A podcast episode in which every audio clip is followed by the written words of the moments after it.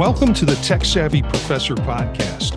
Two faculty who love tech and love making it part of their work. I'm Marty Jencius, an associate professor at Kent State University. And I'm Eric Perry, clinical faculty at Southern New Hampshire University. Today, we, Eric and I have had some conversations about what future shows are going to be about. And one that came up and that's present for a lot of us is AI and how AI fits into the academic sphere and sphere, how it fits into the academic realm. Let's call it that, so I don't have to deal with the with the sound. How say sphere. So, so we've had conversations about how it's going to fit into the academic realm, and we thought this might be a multi-part series on AI. I know that's been a big conversation on campuses about its use and I don't know exactly how we're going to break it down. Uh, we've got some show notes that we're going to work off of today, but I think we need to start the conversation, and I'm going to rely on Eric for this. Uh, types of AI, how do you explain it to somebody what it is? Because there are faculty who see it as this big, scary thing. And then there are faculty who see it as this big, unethical thing. And then there are faculty who see it as it's going to rob our brain cells and we'll all be drooling in the next 10 years. Yeah, there's a lot of panic, right? This very kind of Skynet response to AI, for anybody who's familiar with the Terminator movies. Um, and I, I think the best place to start out is to really define what it is. And I think there's a lot of misconceptions about where we are and what the capability of AI is. And, and AI really is just this idea of creating something that processes large amounts of data, looks for patterns, and takes more of a human process in terms of how it handles that data. Um, a couple of the things that you're going to hear terminology wise related to AI is, is something called strong AI or weak AI. We don't have strong AI yet.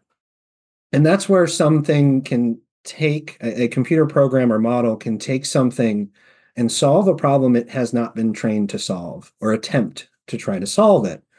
Um, that's what we're working toward in AI right now is that ability to, to work on things that it, it hasn't had data to provide it with a method. Um, really, where we are is, is a weak AI model. And that means it operates within the information that it can gather. So it takes all this information together and focuses on doing something really well. And there's a lot of examples of this I'll talk about in a minute. Um, something else you might hear is machine learning versus deep learning. So machine learning is about uh, uh, using algorithms and statistics and, and existing data to improve on things uh, or to do this specific task really well. Deep learning is, is more of what we're talking about, more of what we're leaning into about bringing more complex data and having things work more the way the human brain does in, in, in, in this kind of neural network way. So you'll hear people talk about machine learning or deep learning as examples. Categorically, there are four types of AI. The first two we've accomplished, and the last two we have not yet. So reactive machines are, are the ones that kind of fit this machine learning. So it only interacts with the data in front of it. You give it the data, it processes things in a way that's algorithmic, it follows a model. Limited memory is, is what AI is kind of in the state of right now. And that's that's using data to make predictions. It can gather information, it can change its own model, it can start to adapt to the information we feed it, so to speak. Um, and it's continuously trained. So we start to hear more about that. The last two are theory of mind and self aware. So, theory of mind is this self uh, kind of reflective that um, it can impact its own behavior. Self aware is that AI we think of in sci fi, you know, something that has a consciousness.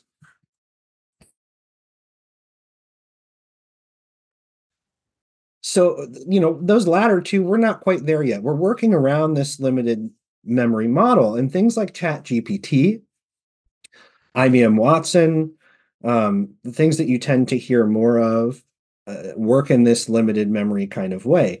Even things like Google Maps, Alexa and Siri, Snapchat have these algorithmic functions that they use. Um, if you're on TikTok, you hear a lot of people talk about the algorithm. The system learns what you watch and for how long and tends to give you content that works well for you. That's an example of this primitive kind of AI. Um, you know so that's that's what we're working around and some of the terminology that you might hear from the technical end of ai um, what we're going to focus on more so i think in our conversation is is you know where does this live in academia what is what does it look like uh, for faculty and students um, so i just wanted to set the stage with the kind of where we are. Um, skynet's not here yet. You know this kind of functional ai is not here yet in terms of self-awareness although you could program something to look really close to it. You know, if you're interested in ai and you're on tiktok or snapchat um, you probably see some pretty good representations of what looks like emotion in some of these kind of early um, you know robotic kind of simulations. But they're not actually thinking or self-aware they just yeah like hal 9000 uh, right. in 2001. You know, another good example. You talk when you're talking about theory of the mind and you're talking about this self awareness. I thought of of Hal uh, more so than Skynet. But uh, you know, universities have been starting to have conversations around this. Have you heard any particular conversations uh, from your connections? I have, especially in the online. Well, I won't say especially, but being in the online space more so, um, it's it's become a really hot topic, and it's become a source, I think, for this this polarization that I'm starting to see happening between faculty who are really scared of the implications of AI uh, and what it can do, yeah. and faculty who are are early adopters and who more so have an understanding that this isn't something we can avoid. We have to figure out how we work with this technology now. The example given that, that there was a lot of panic around when we transitioned from having online resources for library articles and peer reviewed journals versus actually physically going to the library and finding them. Yeah. This is just a natural progression of technology that we need to learn to work with. Yeah, and I try to keep reminding people that we've always made that adjustment um, in our profession um, and in you know at our universities. We've it's there's growing pains, but we've made that adjustment. I know uh, you, I've heard different universities are responding different ways. Some universities are very proactive and saying we've got to lean into this. Students are going to use it. So, how can we adjust our teaching to be able to incorporate it as a tool even if it's a tool that we use to help students think critically about data like this is what ChatGPT says about this diagnosis. How accurate is that? Where's the data on that? Um, getting students to think critically about using these kinds of tools.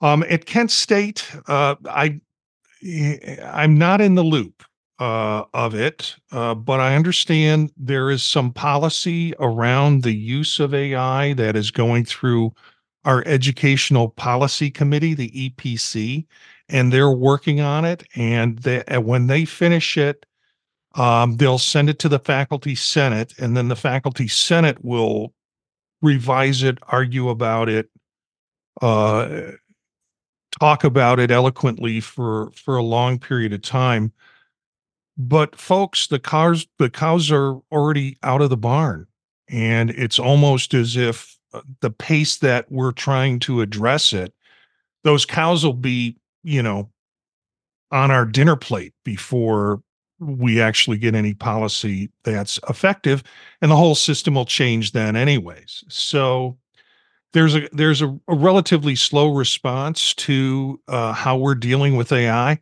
for those of you in the counseling profession who listen to this podcast, the American Counseling Association has an AI task force, and uh, they have had a professional response to uh, cautionary issues dealing with AI.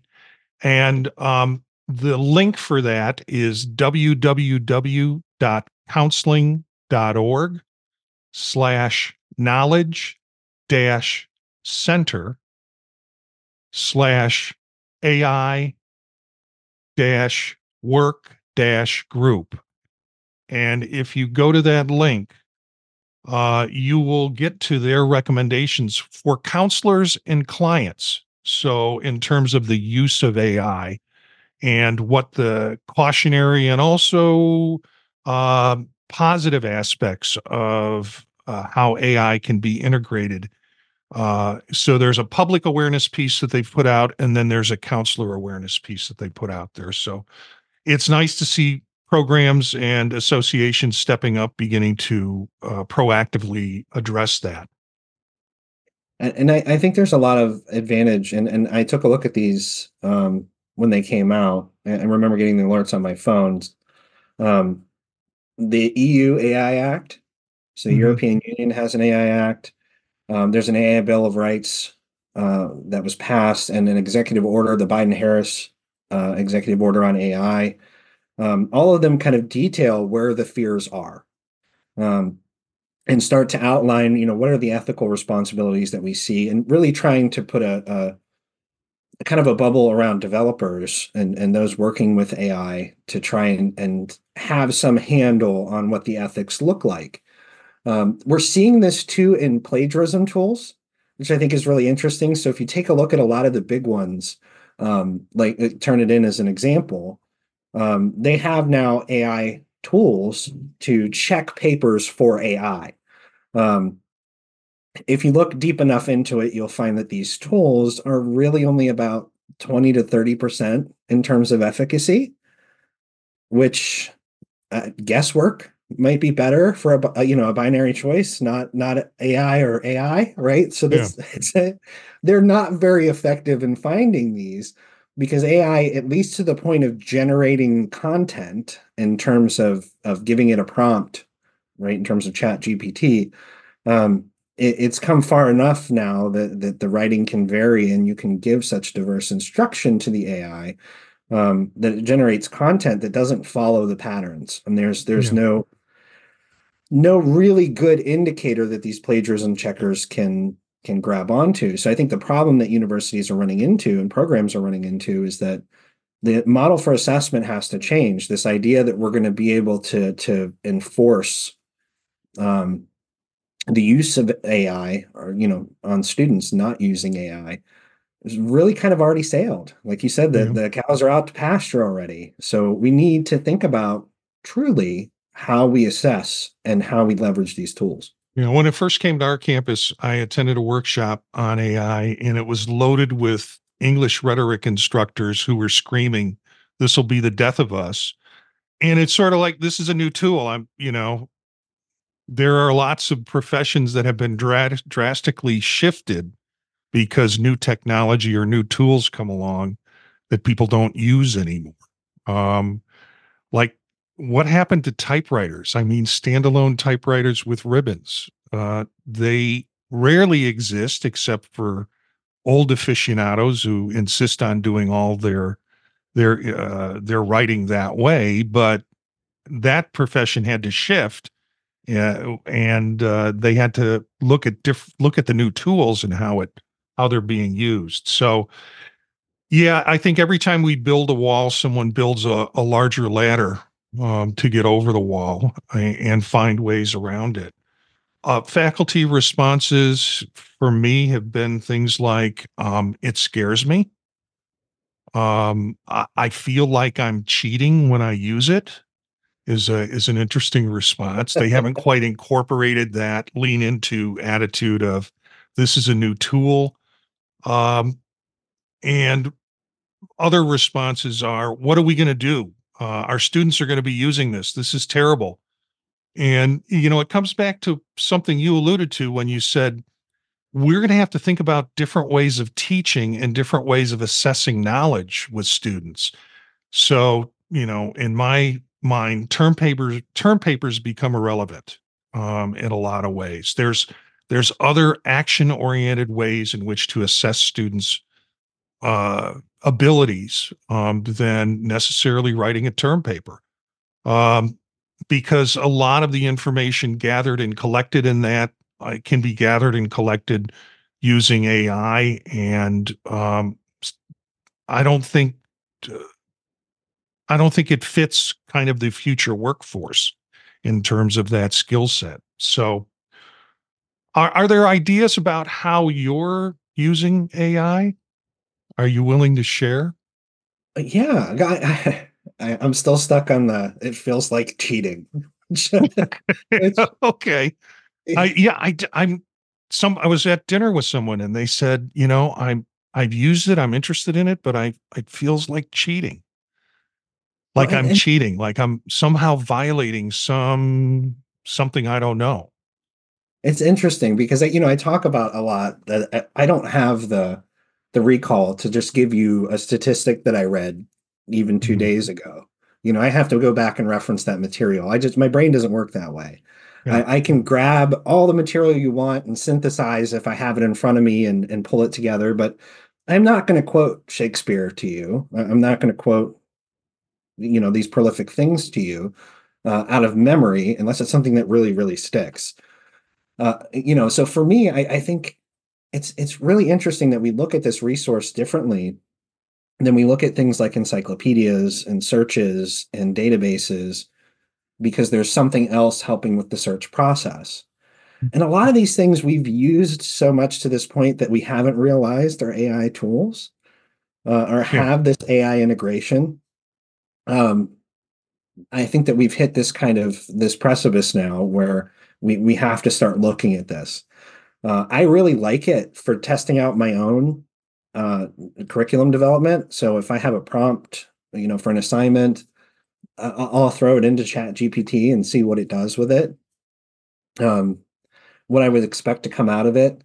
Uh, it's great for generating ideas. I've generated a couple of case studies with Chat GPT uh, for a career counseling course in particular. That was a lot of fun um, because you can you can continually tweak it. So you know, I want this many characters. I want this kind of scenario, and it it will craft something for you. And then I could add my own details and mix it in.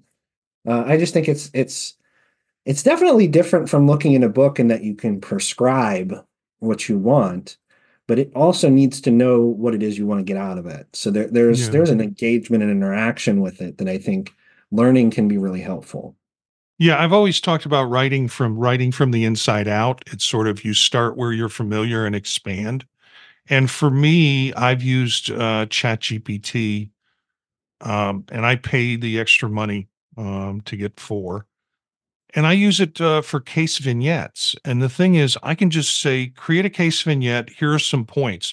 Da da da da da da da. And I everything I just kind of toss in in a prompt and then press return and it'll create a case vignette. And like you said, you can go in and say, yeah, let's add a cultural component to this. And it'll regenerate it with a cultural component.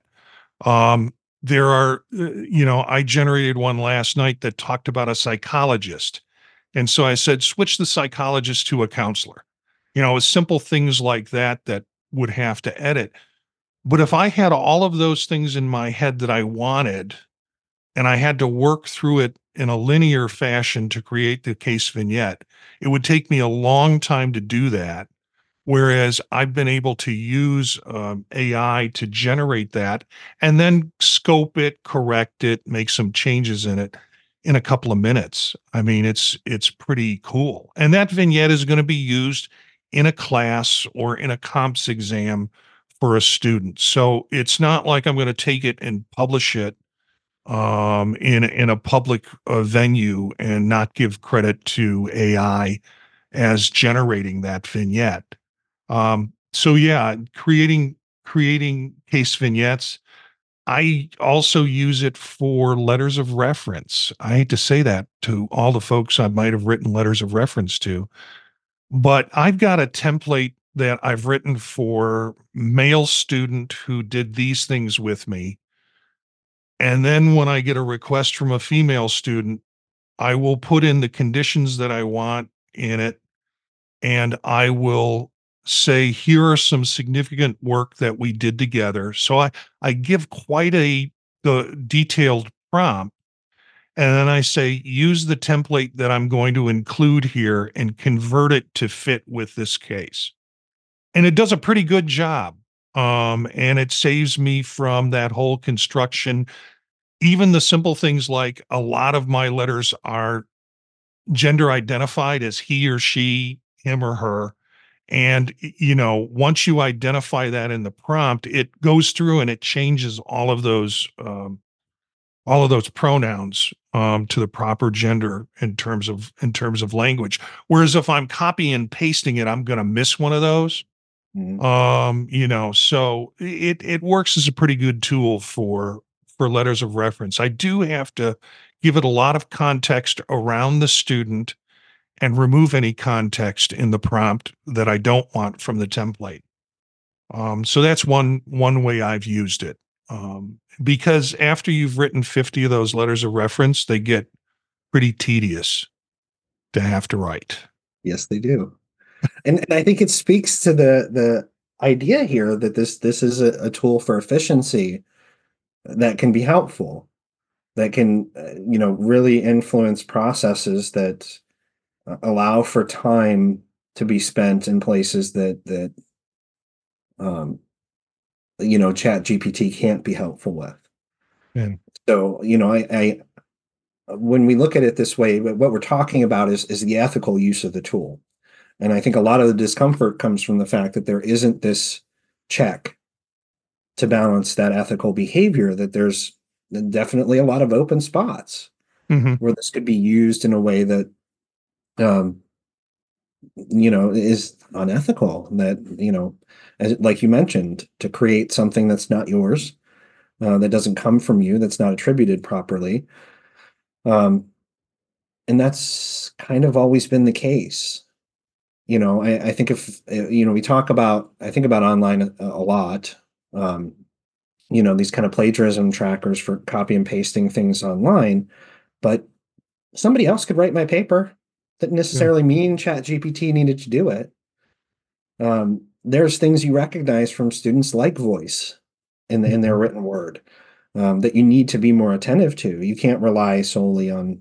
plagiarism trackers and those types of things and i think this kind of gold standard of uh, the paper the term paper demonstrating knowledge uh, really is going to go by the wayside because there's going to be no way to really substantiate that it is the student's work, um, at least after a period of time. And maybe in the next show, we'll drill a little deeper into how it's because there are some things that I do with prompts that I'm happy to talk about on this mm-hmm. that will uh, guide people because the most effective response you're going to get is the one that's well prompted. And um, I'll give you a couple other uses that I've used it for. And I full disclosure, so the people I'm doing it with know that I did this. Um, I I'm on a couple of boards. And on one board, they've asked me to work with developing a strategic plan for the association. And so I've got a team. And so I use ChatGPT to guide me. I put in it's this association, this is the type of work that they do, this is a, it's nonprofit, et cetera, et cetera. Develop a strategic plan with different domains, broken into domains, and with activities that would fit under those domains. And it developed a strategic plan with 12 domains with about five activities that fit into each domain including, you know, publicity, things like that. And then I took that document, full disclosure, sent it to the governing council and said, This was generated from ChatGPT. What does the governing council think are important areas for us to work on as we create a strategic plan? And they sent back three of them. And they said, This is what we want your strategic plan committee to focus on for the next strategic plan. Um, similarly, I used it in uh, I had a product idea for an association that I'm working with, and I knew that I had to put together a proposal for them with the product and asked ChatGPT using a series of prompts to engineer a product development proposal for me around this particular product that I'd like to create and did a wonderful job. Now then it that went to the governing council of that association and um, they are making some decisions on what they would like from the product or what the questions they have around the product and things like that. So I just found it as a I see it as a thinking tool. I mean, it helps me think through things um, in a way that uh, helps me generate more ideas. Even if it's like, you didn't quite get it here, please correct this using this. It, it helps me clarify what I'm trying to say in, in what I put out. So, yeah, I think they're great examples. Yeah. And, you know, I'm transparent with these things when I do them. Um, and I don't do them in scenarios where um, ethics of ownership would be in question. Um, right. and ethics of plagiarism would would be in question. Um, so that's uh, do you have any closing ideas on on this before we go to the next uh the next episode? I don't think so. Not without digging into kind of where we want to go with this um, I think it's been a good enough primer and kind of introduction to to AI, and I'm excited to talk about the faculty and the student lens. Yeah. Oh, cool. Very good. That's that's we'll, we'll need to talk off show about where we go next, but uh, we look forward to hearing more ideas from you about the use of AI in uh, higher education. How can listeners get involved? Have you got a tech question? Are you trying to figure out how to do something with technology? Or do you have an idea to share? Email us at the podtalknetwork at gmail.com or call and leave a message at 330 333 1240 and we'll play your question in the podcast and try and get an answer to you. Our bumper music is from Philip Gross, Rast from the Free Music Archive that's it for today's show. Thanks for subscribing to the Tech Savvy Professor podcast.